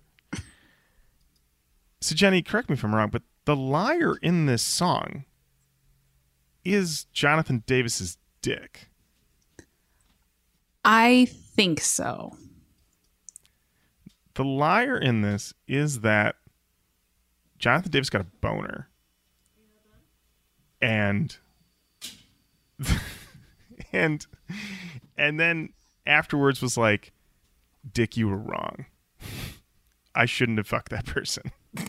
Why did you lead me astray, Dick? You liar. How can you And- deny the flood that's flowing through you? through you. That's Classic Coxman. yeah. Um, Jenny, what'd you think of Liar? I thought Liar was all right. Um, you send me an email with videos and everything in it. And I was sort of surprised to see that this had a video. And I was even more surprised when I saw what the video was. Truly one of the most bizarre things. So I I did not know this video existed prior to doing this show, and um, I found on the wiki, it was like, yeah, there's a video for Liar. So I go on YouTube.com, popular website, packed full of vids for you Dot to watch com? at any time. And dot com, YouTube.com. Hmm, interesting. Yeah, um, pretty. You should check it out. A lot of music videos, a lot of other types of videos, um, videos that can help you, and also videos that can hurt you. And so I type in "liar Korn," and all I'm getting is just lyric videos, just the song by itself, "liar live," but no official music vid. So I said that's unusual. So I went over onto Google.com. Um, also, that can take you to a lot of different places. Once again, places that can help you, places that can hurt you. And um, I Googled that, and it took me to Vimeo.com. And Vimeo.com indeed had this video in which the band is all portrayed as CGI avatars performing in space On a clock Time head? on a A clock. face. Uh, face. Not the head of the clock, the face of the clock. yeah.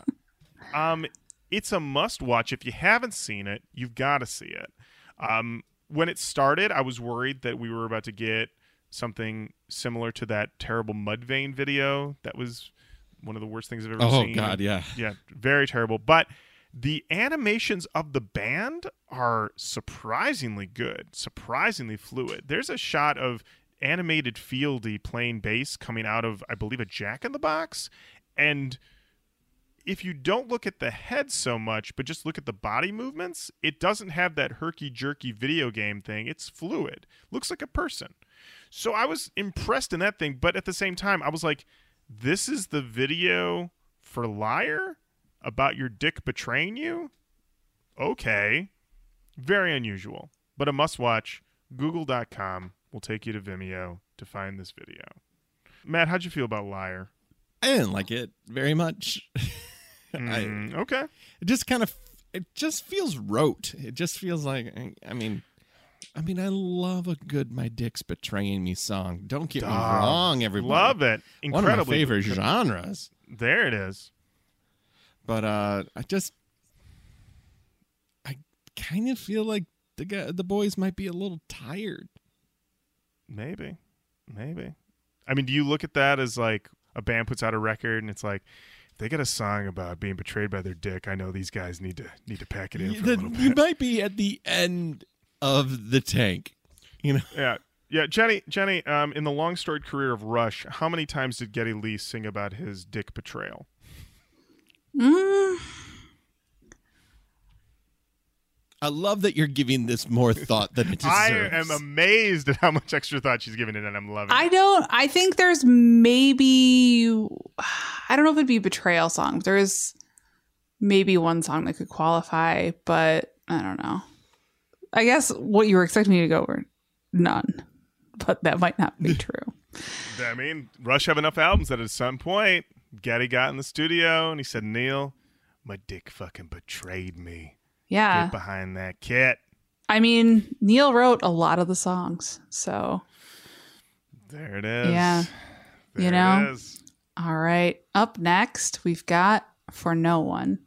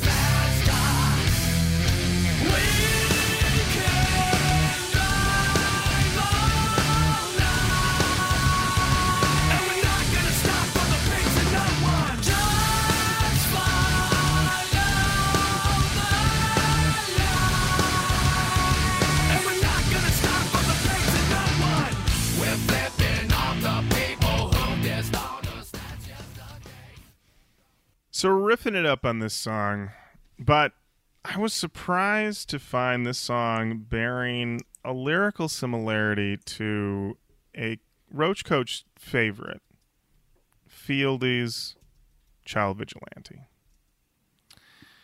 If you recall that song from Fieldy's Dreams, Feel these dreams. Feel these dreams. uh, that detailed Fieldy going around doing some pranks around his neighborhood, flaming bags of shit, peeing on things, just getting up to trouble. And this song seems to be about the same thing about Korn getting in a car and getting wild. Now, what are they're doing in that car and what they consider to be wild, I mean, your mileage may vary but they're blasting some tunes because that subwoofer's kicking in. They've got TVs in this car because you know it's the mid 2000s. Pimp My Ride, all that's going on. So of course they got some TVs in the cars. But what are those TVs showing? Um, they're showing some porn. Yeah, yeah. bunch of guys driving around town looking at porn with each other. Yeah, and um, then you know they're flipping people off. They're throwing bricks through windows and then driving away. Watch out. Can you describe, sir? Can you just describe what the assailants did? At, uh, like, can you tell me what were they doing when they threw the brick through your window? They were watching pornos in their cars. Okay, all right. So, um, all right. I'll, I'll we'll, we'll- we'll we'll look for those guys. They had pornos on. they had pornos on. Um, and uh, once again, this thing of just like what it's like to be in Korn. Apparently, it's just like we're gonna hang out. We just put some porns on and get wild. I mean, the right. the Craig Gass story seems more and more likely Every every day. day. All right. Up next, we've got Seen It All.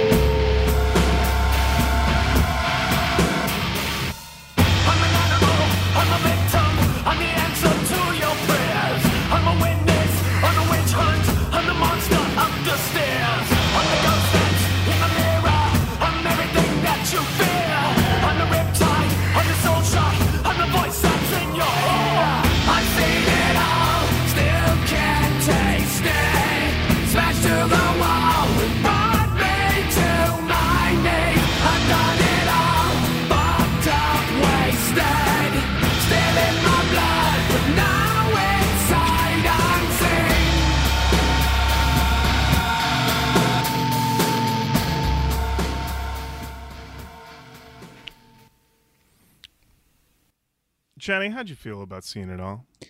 At this point, I feel like we could have had a 12 track album and been good. I wasn't really feeling this. Because I was going to ask yeah. you how respectful of our time is this album. So the normal version of this is 6101.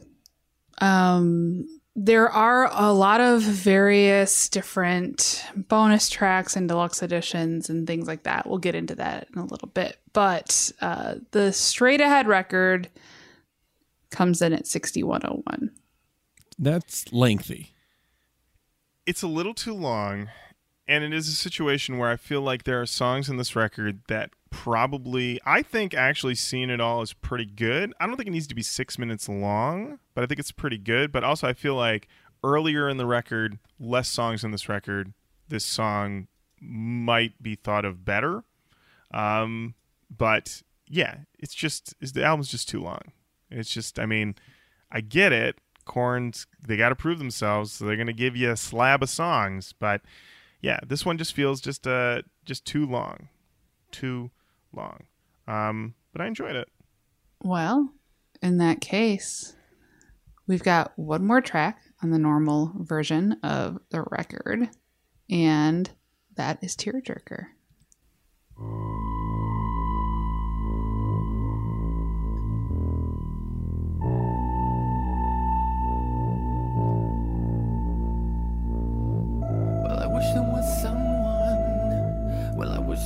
Someone to love me. When I used to be someone, and I knew there was someone that loved me. As I sit here frozen alone, even ghosts get tired and go home as they crawl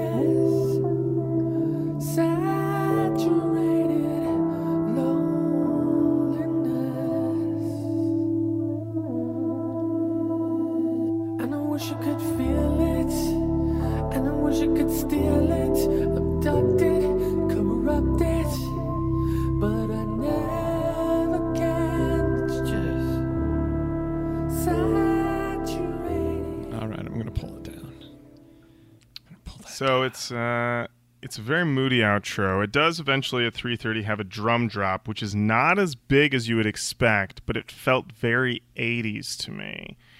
And I'll be honest, once again, I kind of think Korn nailed it on this. I think they were trying to go for maybe like a little bit of like a Nine Inch Nails hurt vibe a little bit mixed with though like Jonathan Davis's love of like 80s new wave Depeche Mode and stuff like that. And I think it really works. Now there is one weird thing is the way that Jonathan Davis says the word something. It sounds like he's saying something every single time. Interesting to, interesting choice. Does take me out of it a little bit, but as a moody closer, I think it's pretty solid. Jenny? I definitely think it takes you out, and I like a moody close. I think there are a few songs on this record we could have hacked and had this on there and been just fine. Matt? I, I I like the song. I, I I like this this moody boy. Is it a Korn moody boy? I don't know. It definitely feels like they're going in a different direction here, but this also feels very solo album to me. Mm. There you go. Well, you know what? Listen, as people have pointed out in the past, every band is made up of individuals. True. And sometimes one individual will get more of a say in another. Sometimes that individual is your dick. Why did you lie to me? Anyway. So You fucking Uh, you fucking lied. Oh, so if you have the normal version of the record, that's it. It's over. Close the close the CD case. Move on with your life. But if you got a special edition, you could have up to five, five extra songs. Jenny, Yep. five extra songs, and we were like, this record's already too long. Love it, hate it, it's too long, and we needed to make some calls. So Jenny, I compiled all of the bonus tracks. I sent them over to you, and I said, if we got to talk about one of these bad boys, which are Inside Out, which is the iTunes Special Edition bonus track, Too Late I'm Dead, the Japanese edition bonus track, and then the the ones that I got with my special edition, It's Me Again, Eaten Up Inside, and Last Legal Drug, La Petite Mort. Jenny, which song did you say that we needed to check out? I said obviously we need listen- to listen to Last Legal Drug, La Petite Mort. The little death. The Little Death, French for I'm coming on you. Oh, here we go. Here we go.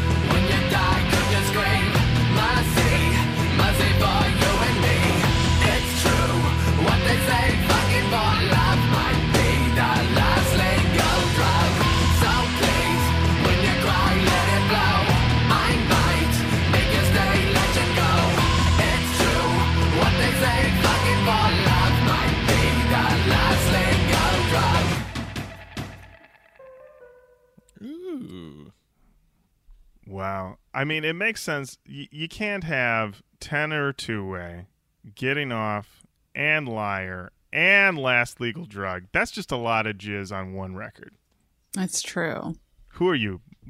Relative Ash? Come on. Who are you? Who are you and why do you come so much? why? What? Who Yeah, are you and and, then- why are you Peter Norton all over my couch? You, truly, I will say this. Uh, this song actually might have the most, uh, the most vivid jizz imagery. Um, I mean, it's a mess. Um, I mean that. There you go, right there. Um, uh, also, I like this one. When does the when does pleasure become pain? When does sex become insane? That was the one that did it for me. truly, truly loco. You know, It, I believe it's when you're doing it and one person says, "This just got insane." this has That's gotten insane. Insane. Whoa, things have gotten pretty insane between the two of us, I would say. That's when you know you're nailing it with you're doing it. Um, so, uh, Jenny, was there anything else that you really um, enjoyed about Last Legal Drug over the other ones? I mean, I just think that this is like a very uh this to me is like peak Jonathan in this era. This is like this is what we're doing here and I enjoyed it. I mean, thinking man, he's also sober at this point. So he's like, I got to get my rocks off, and the only way I know how is by jizzing on everything. so, Ropes, ropes, ropes. so listen, we're gonna drive around town and throw some bricks through some windows, but we will be watching porn during all of it. All it's of like, it. all right. Munky's like, I gotta go watch some porn with Jonathan. He doesn't do drugs anymore. What do you want me to do? Um, and uh, yeah, I would say if you do, if you are curious about the other bonus tracks, I do recommend "Too Late I'm Dead." It's an incredible song title, and um, "Eaten Up Inside" probably is the best chorus of all of the bonus tracks. Um, and that's the album, and it is now time to talk about Canon talk. Talk about the canon. Jenny. We will start with you. So this album was an interesting ride. Um, there were some songs on it that I like, but overall, I'm not sure if anything really stood out to me as canon worthy. I wasn't mad about it, but that seventh string, that's those seven strings, the missing seven strings were truly missed for me. And I mean, I could see an argument for Coming Undone to be put in the canon just because it is such a live staple, but then would it be Coming Undone at a live show in the canon? I don't know. Too complicated. So for me, I don't, think anything. it's too cummy for the canon, I think. uh, what do you think, Lorin? My first big takeaway from this record is that it's pretty good. It's it's a very solid listen. All three listens very pleasurable for me. Um, a headphone listen very revealing in regards to the Sonics and what they were doing production wise. Um, so overall, I thought it was actually better than Take a Look in the Mirror. That being said, though, Take a Look in the Mirror, for lumpy as that record was, that record's got I believe, two to three classics on it. Did my time right now. You could argue, um, y'all want a single. um, you know, like these standout moments. Maybe the record as a whole, you know, kind of dips for a lot of people, but it's got these moments that are just like, oh shit. This is a more cohesive record. They seem to be in a better place, but it doesn't really have any like standout essentials to me. Um, which I think is like doesn't put it in the canon, but it actually I feels like a good rebound for the band, and I think also makes sense for why it did well critically. Um, but yeah, like as far as Korn Essentials, I mean, like I, you know, I agree that I mean the facts bear it out. The Coming Undone is uh, is a live staple and beloved by the fans, but I don't believe that it belongs in the canon. Matt, Kind of the same feeling all the way. Um, not super into it. I don't think it really goes into the canon. It is okay. Okay. All right. Well, there you have it. Korn. This is Korn. Is this Korn 2.0? I mean, is this. We we didn't mention this is the last album with David on it. Oh wow. Yeah. So Maybe he fell asleep at the bar from the uh, album artwork. maybe he does. He is tilting his head because he's a little sleepy. A little sleepy. So that might be it. Um. So there you have it. Korn. See you on the other side. Nothing for the canon. Maybe we're missing some parts, but the boys are still there. They're doing their thing, and there is cum everywhere. Littered. littered all over the place. All right. Take your shoes off at the door, please. And uh, that bros bring us to the end of another episode of Roach Koach. Thank you so much for listening. Keep on saying hello to us online, Facebook, Twitter, Instagram, Roach Koach, and all of those. Send us an email, roachkoachpodcast at gmail.com. Of course, coach with a K. And until next time, Jenny, thank you. Lorin, thank you. Matt, Matt, thank Thank you. Okay. Well, bye. Bye bye. Go with it. Is it? Go with it.